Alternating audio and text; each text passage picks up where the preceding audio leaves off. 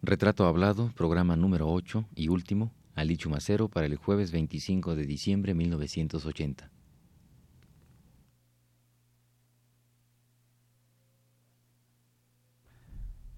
Radio UNAM presenta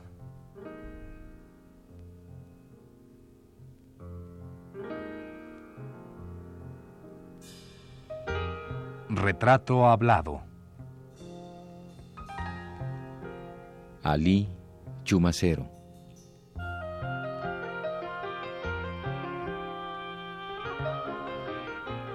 Un reportaje a cargo de Elvira García.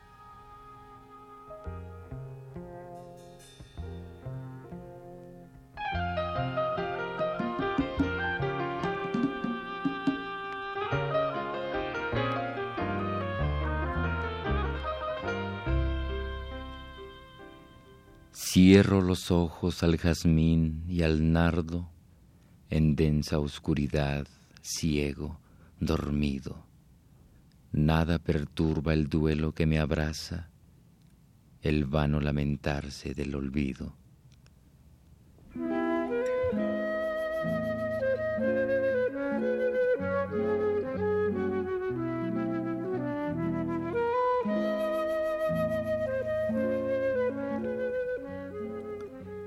Flor alada, el aroma de la noche que a esta soledad tranquila llega, transforma el viento en grave lentitud, en aire suave que a mi cuerpo anega.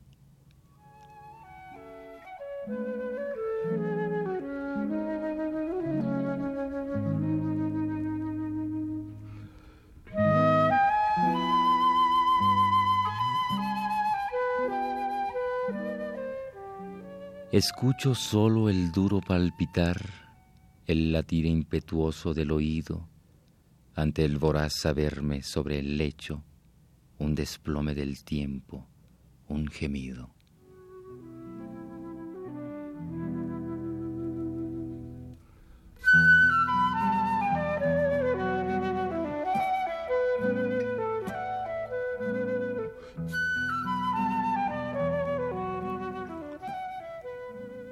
Es este el último programa de la serie que hemos dedicado para hacer el retrato hablado de Alicho Macero. Y como cualquier tiempo que dedicásemos a este poeta sería poco, en este programa final hemos decidido guardar silencio y escuchar la voz del poeta y del hombre, ya que ambas voces constituyen el todo de un ser humano que responde al nombre de Ali Chumacero.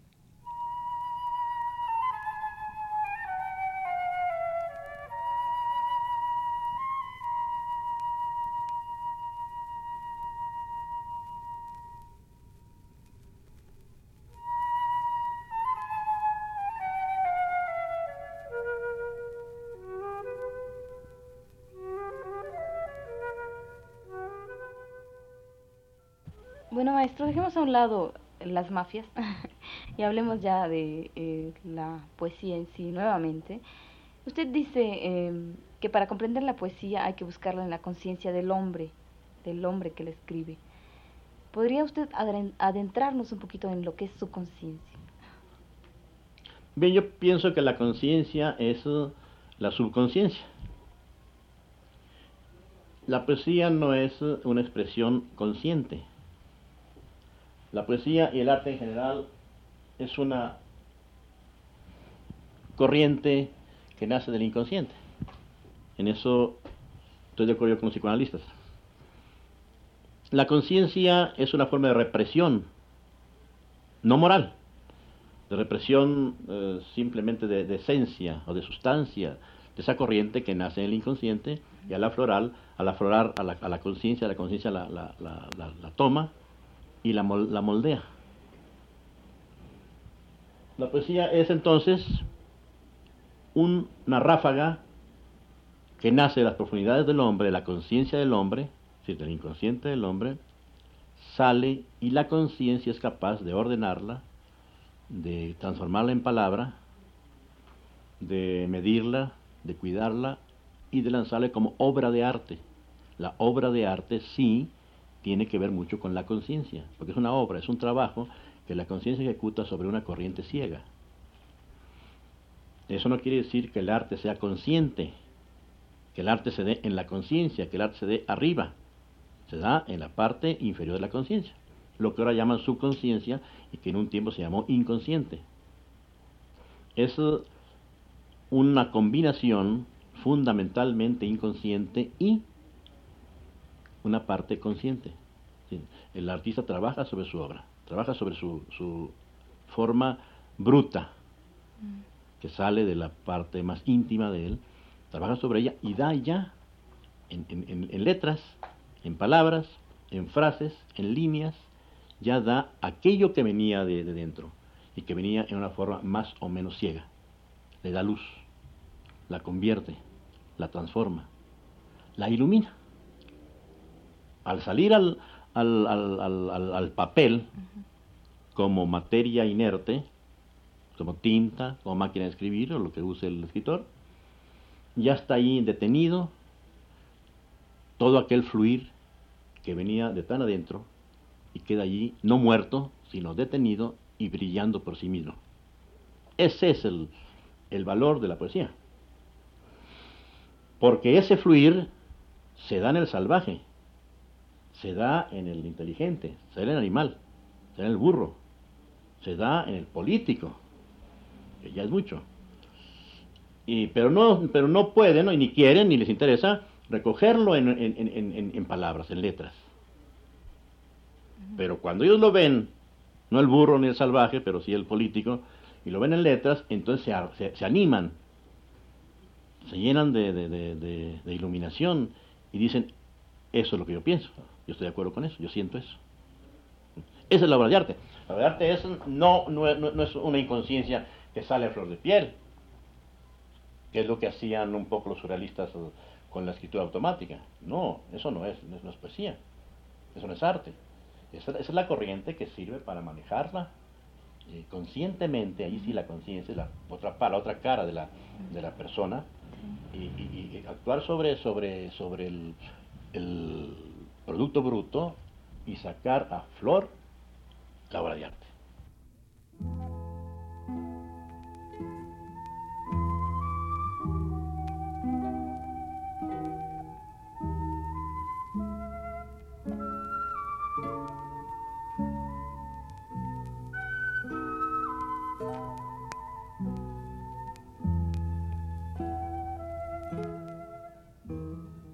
Diré que te perdía sin saberlo.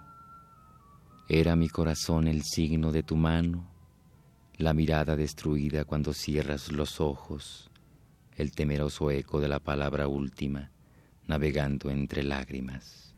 Me adormecía fúnebre caricia al respirar tu piel como una larga ausencia, y en mi desesperación oía esa respiración que te arrastraba, indefensa, a las aguas del silencio.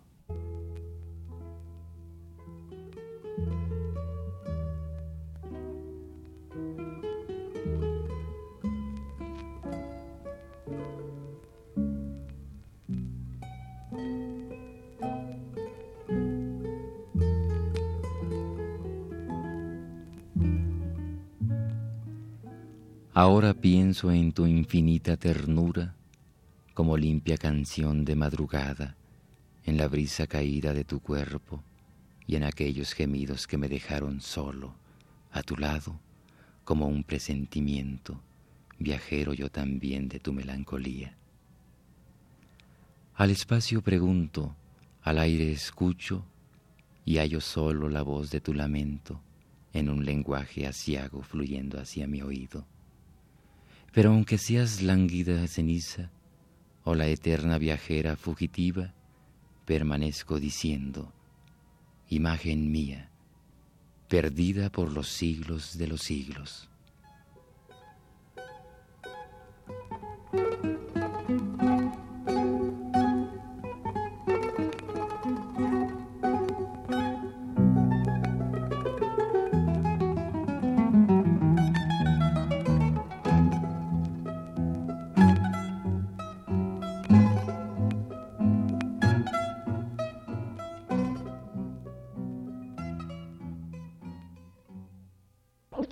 También mencionaba en una entrevista que yo leí hace un poco tiempo que la poesía se reconoce, eh, reconoce usted de alguna manera que está basada en la vida del hombre que la crea. Yo quisiera preguntarle, ¿usted vive, lleva su vida en función de la creación poética? Es decir, los hechos eh, que usted, a los que usted se enfrenta, los que usted vive fortuita o intencionalmente, no sé, eh, son mm, canalizados necesariamente por la poesía. No. El poeta es un hombre igual que todos los demás. Eso hay que establecerlo muy claramente. Las mismas necesidades, las mismas exigencias, las mismas molestias, los mismos desagrados, las mismas alegrías. No hay ninguna diferencia entre un poeta y un albañil. Pero, cuando yo digo que, que la poesía es un producto de la vida, lo que estoy diciendo es que ese inconsciente que lanza hacia afuera ese fluir, llamémosle espiritual o anímico, ese fluir radica, el inconsciente radica en todo lo que es el mundo en que el hombre vive, en que el poeta vive. Como yo digo que la poesía es expresión de la vida, es porque el, quien la escribe, quien la hace, quien la fundamenta, quien la da a conocer, es un hombre por encima de todas las cosas. Si no es un hombre, la poesía no es ni abstracta ni concreta, no es poesía. La poesía tiene por fuerza un arranque humano, un arranque personal, un arranque en que se conviven, en que conviven, en que luchan, en que se contradicen, en que se aunan, en que juegan todas aquellas uh, relaciones que el hombre tiene y que obviamente se centran en la conciencia.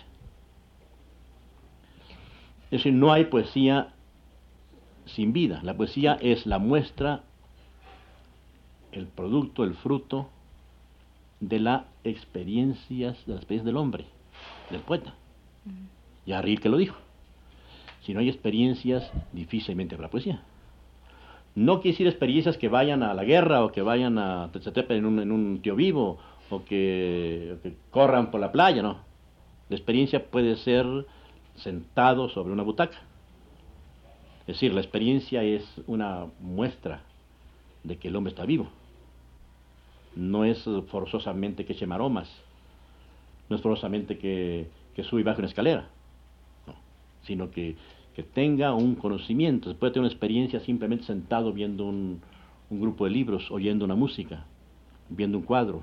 Esas son experiencias tan vitales o por lo menos tan aceptables o tan legítimas como irse a nadar a, Veracruz.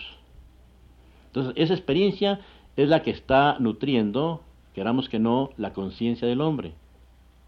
Y de allí que yo diga que el poeta es el que expresa esas experiencias, absolutamente únicas y de él.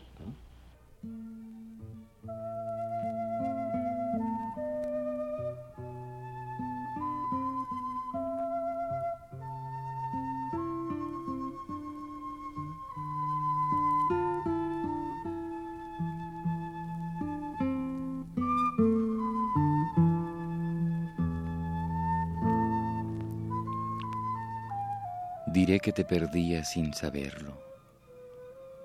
Era mi corazón el signo de tu mano, la mirada destruida cuando cierras los ojos, el temeroso eco de la palabra última, navegando entre lágrimas. Me adormecía fúnebre caricia al respirar tu piel como una larga ausencia, y en mi desesperanza oía esa respiración que te arrastraba, indefensa, a las aguas del silencio.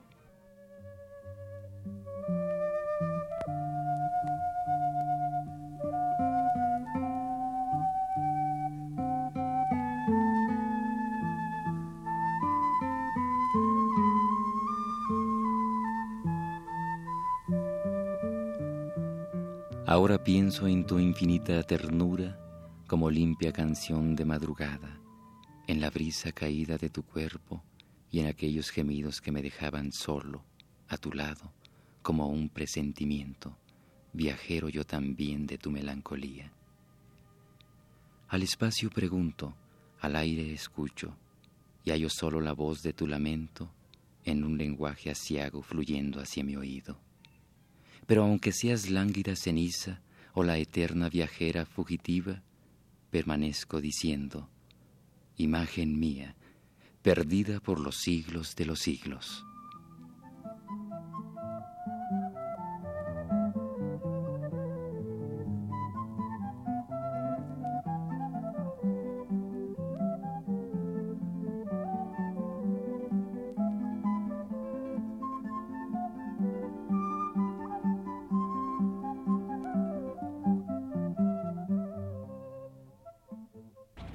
En su obra es muy constante el tema eh, de la soledad.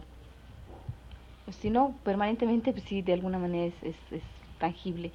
Eh, ¿Se está menos solo cuando se, se llega a poetizar o, se llega a expresar esta soledad? No, cuando se está escribiendo, la soledad se radicaliza.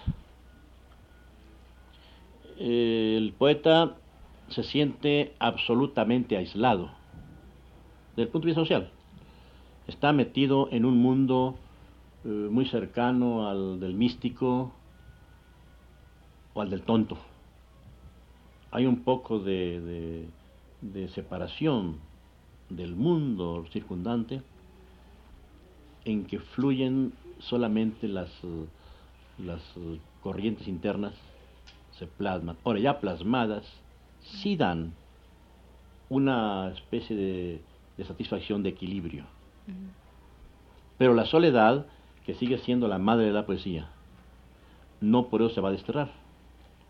La soledad continúa siendo un ingrediente necesario en ciertos momentos, por lo menos, en momentos íntimos, en momentos privados, que es la que determina, la que da impulso, la que le da el, el, aventón, el empuje a la poesía. En ese sentido, la, soledad es la base de cierta poesía, claro.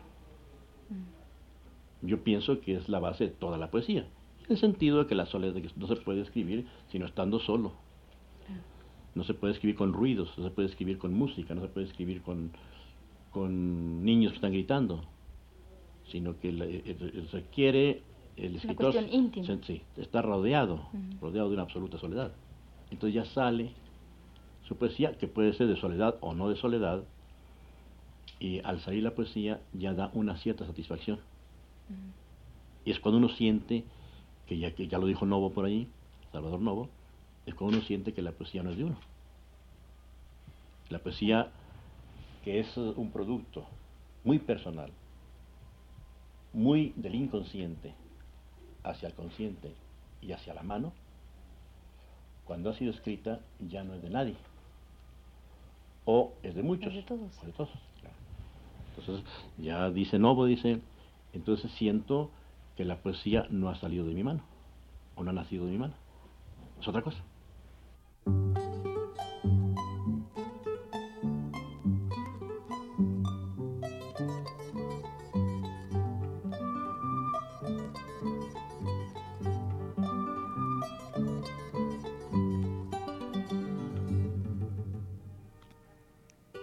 Decir amor es recordar tu nombre, el ruiseñor que habita tu mirada, ir hacia ti a través de lo que fuiste y cruzar el espacio suavemente, buscándote cristal, desnuda forma, caída del recuerdo o solo nube. Si lloro, el aire se humedece y vuela con languidez, en lágrimas bañado, y de mis ojos naces libre sueño sin más navegación, inolvidable, grácil estatua de melancolía.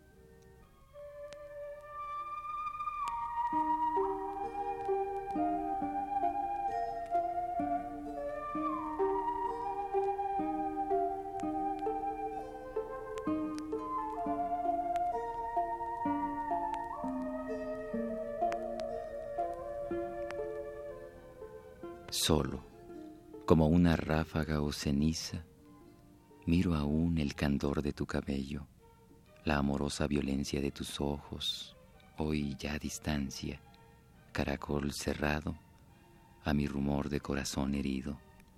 Casi naufragio, tenebral y duelo. En vano lejanías o la muerte del tiempo entre tu cuerpo agonizando, porque en música pura estoy rendido, cuando al sentir conmigo tu tristeza, sobre mis labios mueres, amor mío.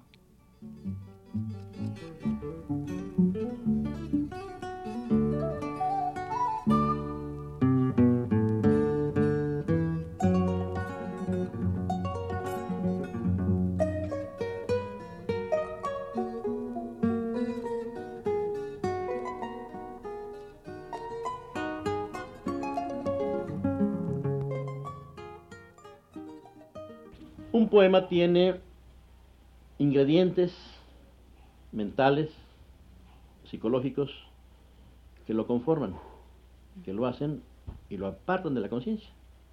Ya, ya es, un, es un producto como ese vaso. El lector, al llegarse al, al poema, percibe, vamos a hablar de un 60%, que es incorrecto hablar de cantidades, 60% de lo que es el poema. Pero muchas veces el poeta mismo no percibe ni el 30% del poema. Más aún, el lector encuentra en ese poema muchos ingredientes que el poeta no soñó. Entonces ya, ya, ya, ya el poema es como una, una bola, una pelota que han lanzado en un jonrón hasta que toca con la pared.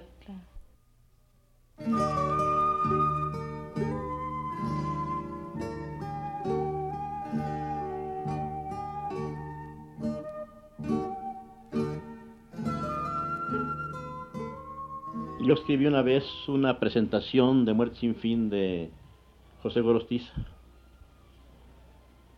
Y en vez de darme las gracias, el día que me lo encontré, después de muchos meses, me dijo, me gusta que mis amigos me digan qué quise decir en Muerte sin fin. era una broma, pero además era cierto. Claro. Se ha visto en Muerte sin fin muchísimas cosas. Se le ha dado una, grandes interpretaciones distintas. Que él no, que él no pretendió. Claro. De las cuales él no se acuerda. No se acordaba, claro. Ya, ya murió. Entonces esa frase es muy bonita porque dice, me gusta que mis amigos me expliquen qué es lo que quise decir en sin fin. Esa mala intención de Pepe uh -huh. tiene una gran verdad. Claro. Él no quiso decir todo lo que se ha dicho que quiso decir.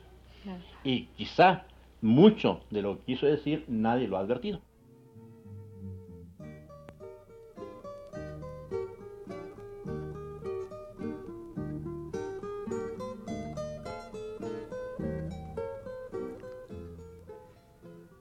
Vuelca su fiel aroma sobre el vaso, lluvia de sueño o suavidad de forma, y dentro, en el desnudo, se conforma la lentitud asiaga de su paso.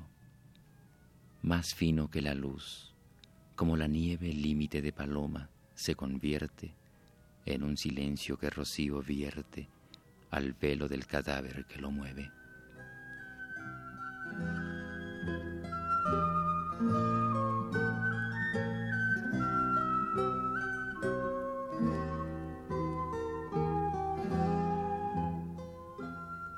Así se hunde en agua congelada, ahogándose en los mares del olvido, e idéntico al cristal, voz deformada, o mudo espejo del aliento herido, clama en su transparencia. El ser es nada, mas el ser es el polvo adormecido.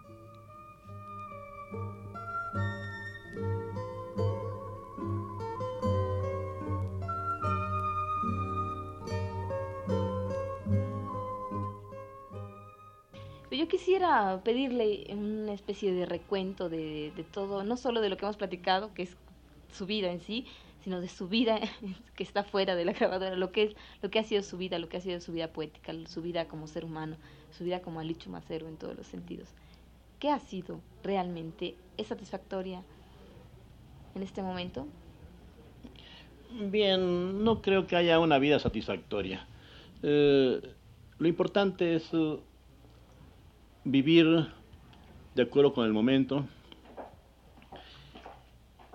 tomar las cosas uh, no tal como vienen, sino tal como uno es capaz de transformarlas. No doblegarse ante los ímpetus uh, de los demás, sobre todo en la época primera de la vida, cuando se es joven. Y nunca dejar de ser lo que fundamentalmente uno se ha propuesto ser. Los escritores uh, como yo, que no han tenido fortuna, que no han ganado dinero. Perdón, ¿qué es eso de fortuna? Fortuna económica, que no han sido privilegiados, que no han figurado prácticamente en nada, no tienen por qué dolerse de que las vanidades de que se hayan rodeados no los hayan tocado. El artista, no solo el escritor, fundamentalmente se debe a su arte.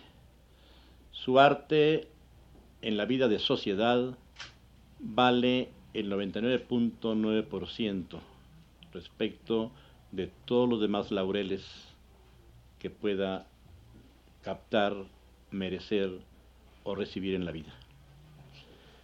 Para un artista no tiene importancia obtener premios, no tiene importancia ser pobre, no tiene importancia ser rico, no tiene importancia ser amado por los demás. ¿Recibir homenajes? No tiene importancia recibir homenajes, salvo el mío, claro. No tiene importancia pues, ¿qué diré yo ponerse un traje azul o andar descalzo? Por encima de todo, el artista tiene una vocación que lo hace ver que todo eso es una vanidad peor, mínima, vergonzante respecto de la vanidad que es orgullo de ser artista. Por encima de todo, el arte es para el artista el consuelo de no haber sido un estúpido. El arte es para el artista el único alimento de su espíritu que lo hace estar por encima de todo aquello que pudiera en otras circunstancias darle otra significación, otra categoría, otra posición. El artista debe ser un hombre dispuesto a morirse ahora mismo es como el torero, es como el guerrero. Cuando un artista ha dejado un cuadro para siempre, ya no tiene por qué pensar en si se va a morir o no se va a morir. Claro que como hombre le da miedo morirse. Y cuando para un artista, cuando para un poeta ya hay más de tres líneas o tres frases, supongo que muchísimo menos le pesa la muerte. Claro, entonces puede pensar hasta en suicidarse.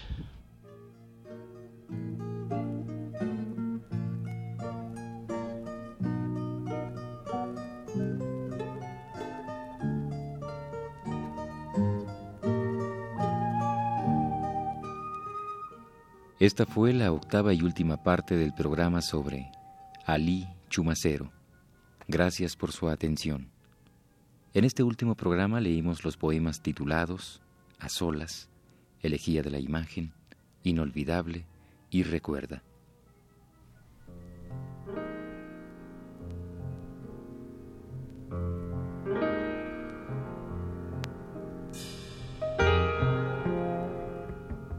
Radio UNAM presentó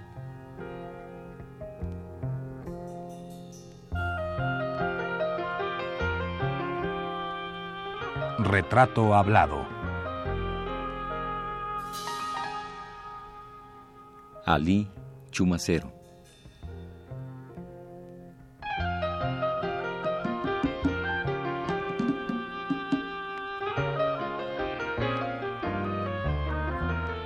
Un reportaje a cargo de Elvira García.